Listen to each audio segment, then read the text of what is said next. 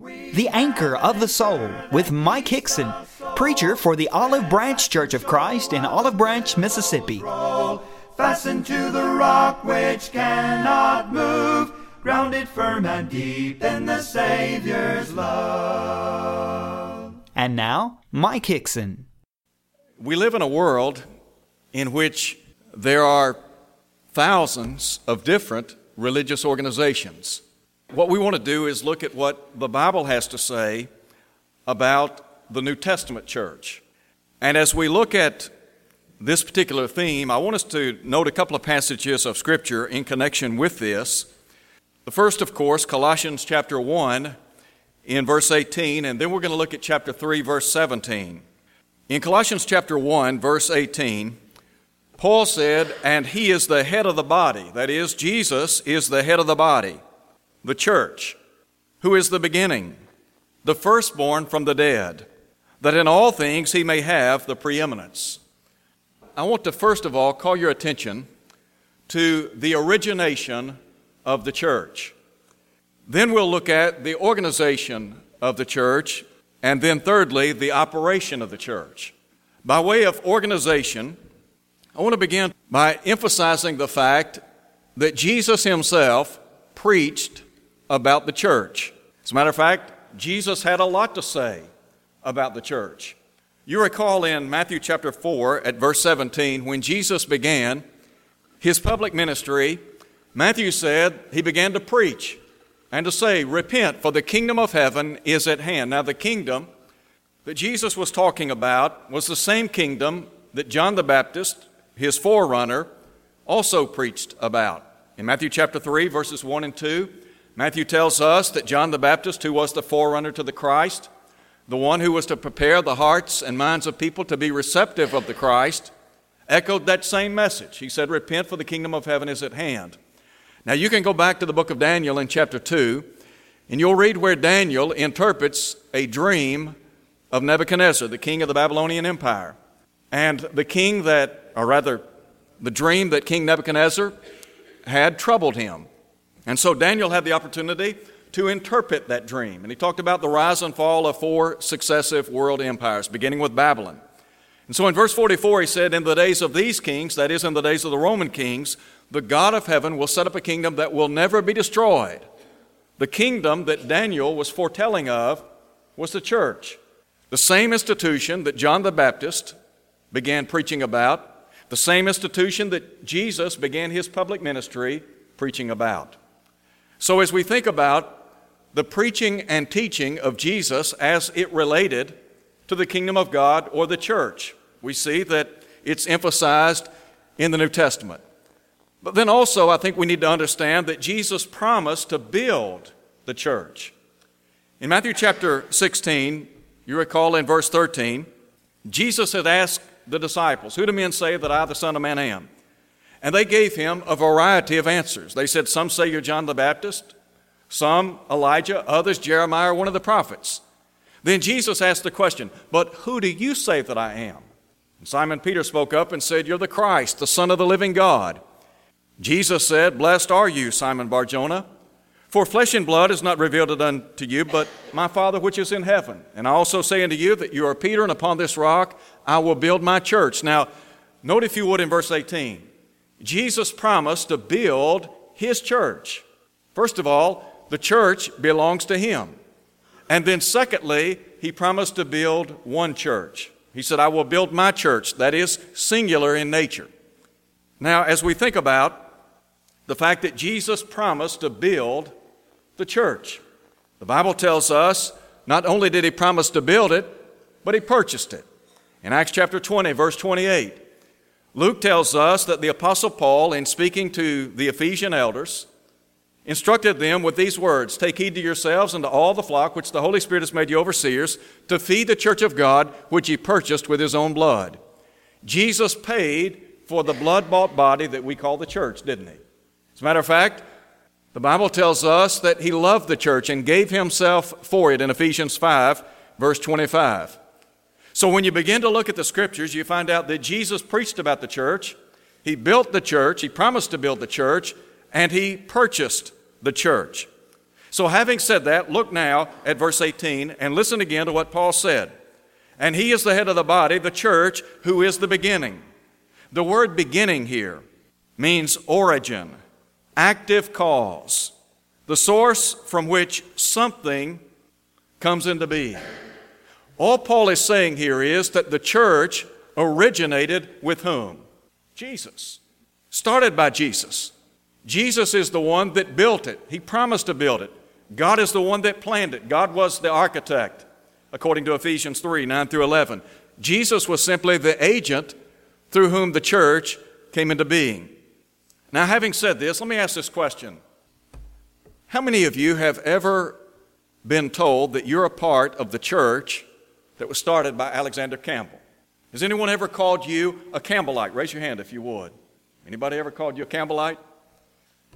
When I first began preaching, I remember I was in a retirement home on one occasion, and I'm still very wet behind the ears. And I'm talking to a gentleman about becoming a Christian, and I was telling him that he needed to be baptized into Christ to become a child of God. And there was a fellow across the room that said, They ought to run that Campbellite out of here. Okay. Well, I'm not a Campbellite, never have been. Alexander Campbell, despite the misconception, did not start the Church of Christ. Now, it's one thing to make that statement, to assert that, it's another to prove it, isn't it? Well, let me just go back by way of history for a minute. In about AD 57, the Apostle Paul wrote the book of Romans. When Paul wrote the book of Romans in chapter 16, here's what he said the churches of Christ salute you. Now, Alexander Campbell was born in 1788. Isn't it interesting? 1700 years earlier, Paul would say, The churches of Christ salute you. Now, that ought to be enough right there. Book, chapter, verse. The church of Christ existed in the first century, didn't it? That's what Paul said. Now, think about this by way of history for a minute. Alexander Campbell was born in 1788. His father Thomas was born in 1763 in North Ireland. Thomas Campbell came to America in 1807. Alexander Campbell was born in 1788. He arrived in New York City, well, according to historians, August the 3rd, 1809. That's significant because, historically speaking, there's a congregation near Bridgeport, Alabama, called the Rocky Springs Church of Christ. This congregation traces its beginnings back to 1803. Now, think about that for a minute. You have a congregation of God's people meeting in the state of Alabama in 1803. Alexander Campbell had not even arrived in America in 1803. And then, near McMinnville, Tennessee, the old Philadelphia Church of Christ. Some trace the, ori- the origin of this congregation back to 1798. They say that it was at least 1805 that it began. So, quite possibly 1798, at the latest 1805. Thomas Campbell didn't come to America until when? 1807. Alexander Campbell didn't come to America until when? 1809. Did Thomas and Alexander Campbell, and by the way, they were a part of the Presbyterian Church, did they found the Church of Christ? No, they didn't. Who founded the Church of Christ? Jesus did. How do I know that? Because that's what the Bible says. Jesus said, I will build my church. The church wears what name? The name of Christ, doesn't it? Why? Because Christ is the one that is the head of the church. It belongs to Him, doesn't it? Now, let me also share some other inf- information with you. Sometimes it's good to hear from, well, sometimes it's good to go back to the source and hear what Alexander Campbell had to say about those who coined the phrase Campbellites, or those who tried to say that members of the church are Campbellites. Listen to a couple of excerpts. In 1826, Alexander Campbell said, Some religious editors in Kentucky call those who are desirous of seeing the ancient order of things restored the Restorationers, the Campbellites. He said, This may go well with some, but all who fear God and keep His commands will pity and deplore the weakness and folly of those who either think to convince or to persuade by such means. And then there is this. When Alexander Campbell visited New Orleans on one occasion, the commercial bulletin announced his visit to the city and referred to him as the founder of a religious denomination. Campbell immediately addressed a letter to the editors of the paper. He thanked them for the complimentary notice of his visit.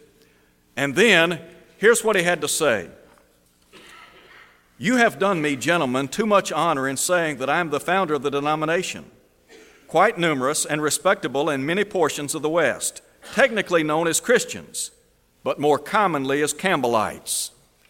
I have always repudiated all human heads and human names for the people of the Lord, and shall feel very thankful if you will correct the erroneous impression which your article may have made in thus representing me as the founder of a religious denomination. So, from Alexander Campbell's own lips, what do you have? You have him saying, Look, I didn't start the Church of Christ, I didn't found the Church of Christ. Now, had he founded the Church of Christ, don't you think he would have taken credit for it? He didn't do it. Listen, please, very carefully. I've said before and I'll say it again. If I am a member of the church that Thomas and Alexander Campbell started, I'm in the wrong church. I don't want to be a part of any church founded by any man. I want to be a member of the church that I read about in the New Testament, that is, in the Bible. The Bible talks about, in a very specific way, the church, doesn't it? Can we, sim- can we simply be members of the body of Christ, the church of Christ? The answer is yes. Now, by way of history, in Glasgow, well, really in Glasgow, Scotland, did you know that the Church of Christ was meeting in Morrison Court, established somewhere between 1772 and 1782? They had 180 members in 1818. This group worshiped each Lord's Day, and as to the order of services, they followed the pattern of Acts, chapter 2, where they continued in the apostles' doctrine and fellowship and the breaking of bread and in prayers. The whole idea that Alexander Campbell was the founder of the church is false. He didn't start it, never claimed to have started it. Neither did his father. As a matter of fact, by way of history, Alexander Campbell wasn't baptized into Jesus Christ until 1812. He believed in original sin. He was, as I mentioned a moment ago, Presbyterian. And what he had was an earnest desire to see what the Bible had to say. He was honest and very intelligent. He had an open mind, as a matter of fact, with regard to baptism and infant baptism. Historians state that he went to one particular individual on one occasion, and he said, I want you to give me every bit of information that you have pertaining to infant baptism. I want to study it. He studied the subject for about one year and then came to the conclusion that it was wrong. Alexander Campbell really did what we're pleading for people to do today. He took the seed of the kingdom, which is the Word of God, and said, you know what? Let's just go back and follow the New Testament. Now, by way of illustration, there is a global seed vault that is located in the north, some 800 miles beyond the Arctic Circle. What's interesting about this global seed vault? It was opened by the Norwegian government in February of 2008, and they have a very secure location where they have collected some 4,000 seeds. It's amazing. And the intent is that, let's just say there were some catastrophic, well, some catastrophe occurring on planet Earth. And let's just say that a specific plant happened to be annihilated. Someone could go to this vault, take that seed, plant it in the ground, and what would happen? Germinate and bring forth life, wouldn't it? So, as members of the church, what can we do? we can take the seed of the kingdom, which is the Word of God, and we can go to any place on planet Earth and we can be New Testament Christians, can't we? The Bible makes Christians only. When you take the Word of God and you take the unadulterated seed of the kingdom, which is the Word of God, you can make the New Testament church. The seed of the kingdom will perpetuate that, will it not? Now, I bring all this up because there are a whole lot of folks in our world today. They have no concept of New Testament Christianity. They really believe in their heart of hearts that Alexander Campbell started the Church of Christ. That name, Campbellite, coined many years ago, is not as prominent as it once was. But there are a lot of folks that still believe that. They still think that. And I want you, when people when people say you're a Campbellite or you're associated with the church that the Campbells that they founded, I want you to say, wait a minute. That's not the case. Because in Romans 16 16, I can read where Paul said, the churches of Christ, and that goes back to the first century. 1700 years before Alexander Campbell was ever thought of, or Thomas Campbell for that matter. You can say, look, I am simply a member of the church that I read about in Scripture. I'm a Christian. Nothing more and nothing less. Now, what about the organizational structure of the church?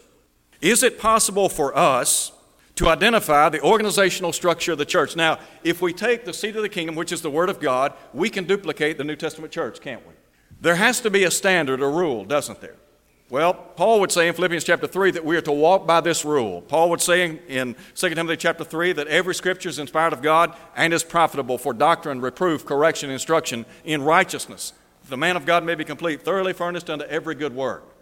Over in Colossians chapter 3, verse 17, Paul would say, Whatever you do in word or deed, do all in the name of the Lord Jesus giving thanks to God the Father through him. What does it mean to do something by the authority of Christ? It means to do it according to his word, doesn't it? If we do something in the name of Christ, we're simply saying we're doing it by his authority.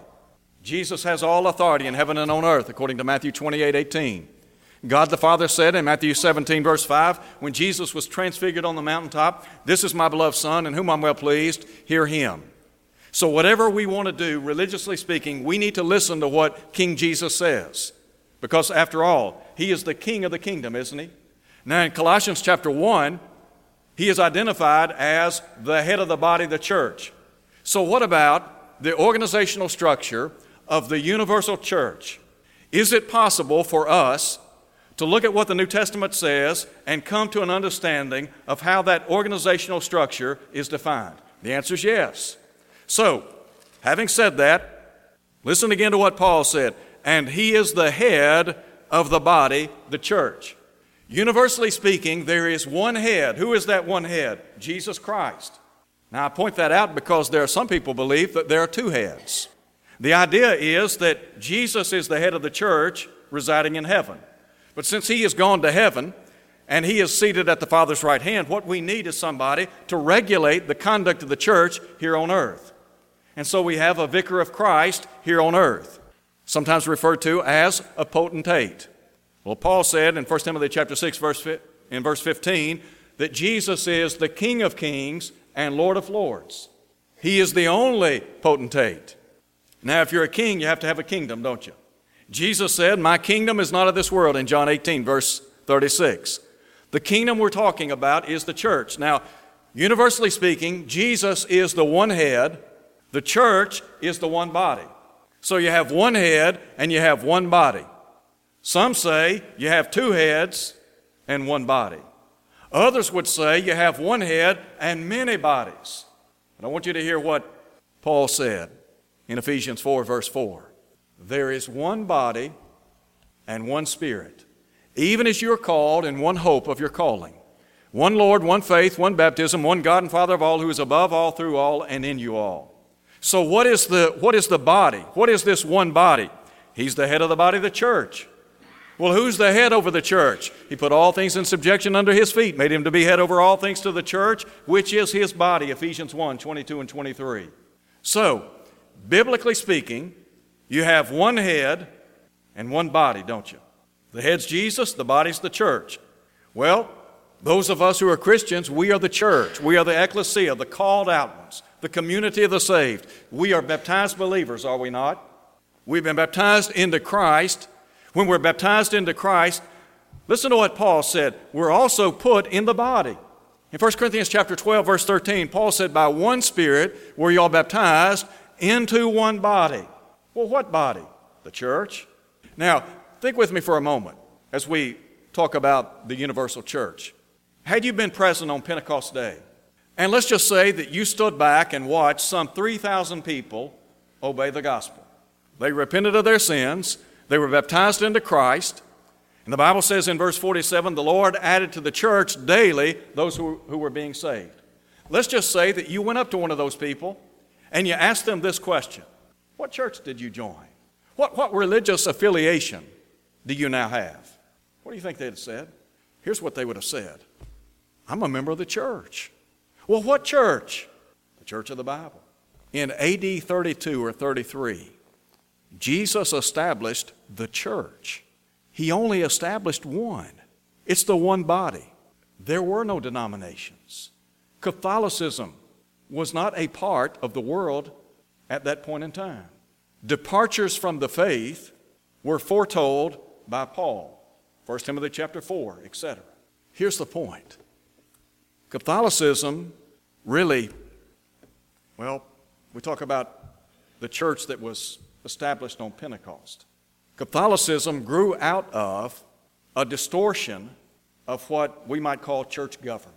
Rather than having a plurality of men functioning as elders over a local congregation, the decision was made to have a bishop over maybe a plurality of churches.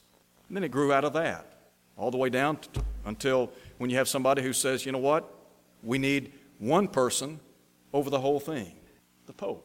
Now, historically speaking, you have the establishment of the church, and then you have the Catholic Church, and then what we would call modern day denominationalism, which arose out of the intent to reform the Catholic Church.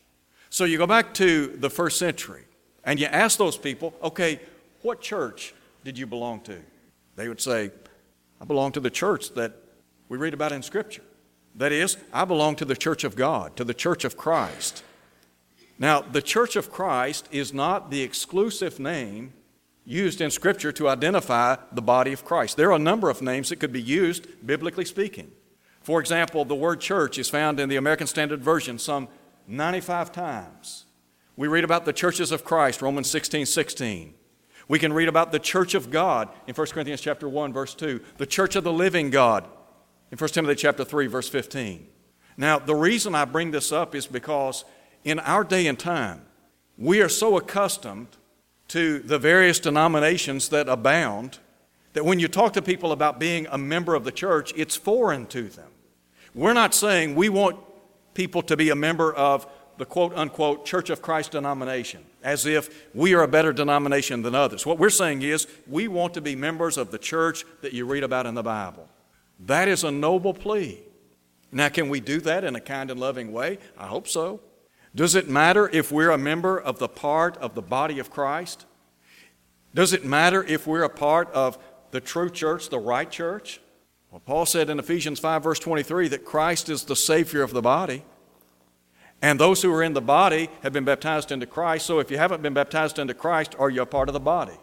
The answer is no. If you're not a part of the church that you read about in the Bible, are you saved? Think about that. That's why it's imperative for us to go back to the Bible. Now, listen, please. There are a lot of folks, even, there are a lot of folks in the church today, that is, who are members of the church of Christ, that have the mistaken notion that we are a part of the Stone Campbell movement. That's what they think. And they're wrong, dead wrong. We're not a part of any movement or rather, we are not the result of any movement founded or formulated by man. So, organizationally speaking, there's the universal church and then there is the local church. Can I identify the, lo- can I identify the local church from a biblical perspective? Now, just think about this for a minute. In most, in most denominations today, the preacher is what? He's the pastor, isn't he? And then you have a board of deacons functioning under him. I want to ask you a question Is that biblical? Is it biblical to have one man serving as a pastor and then have a board of deacons functioning under the pastor? It's not biblical. Well, how do I know that? Because in Acts chapter 14, verse 23, they ordained elders in every church, plural.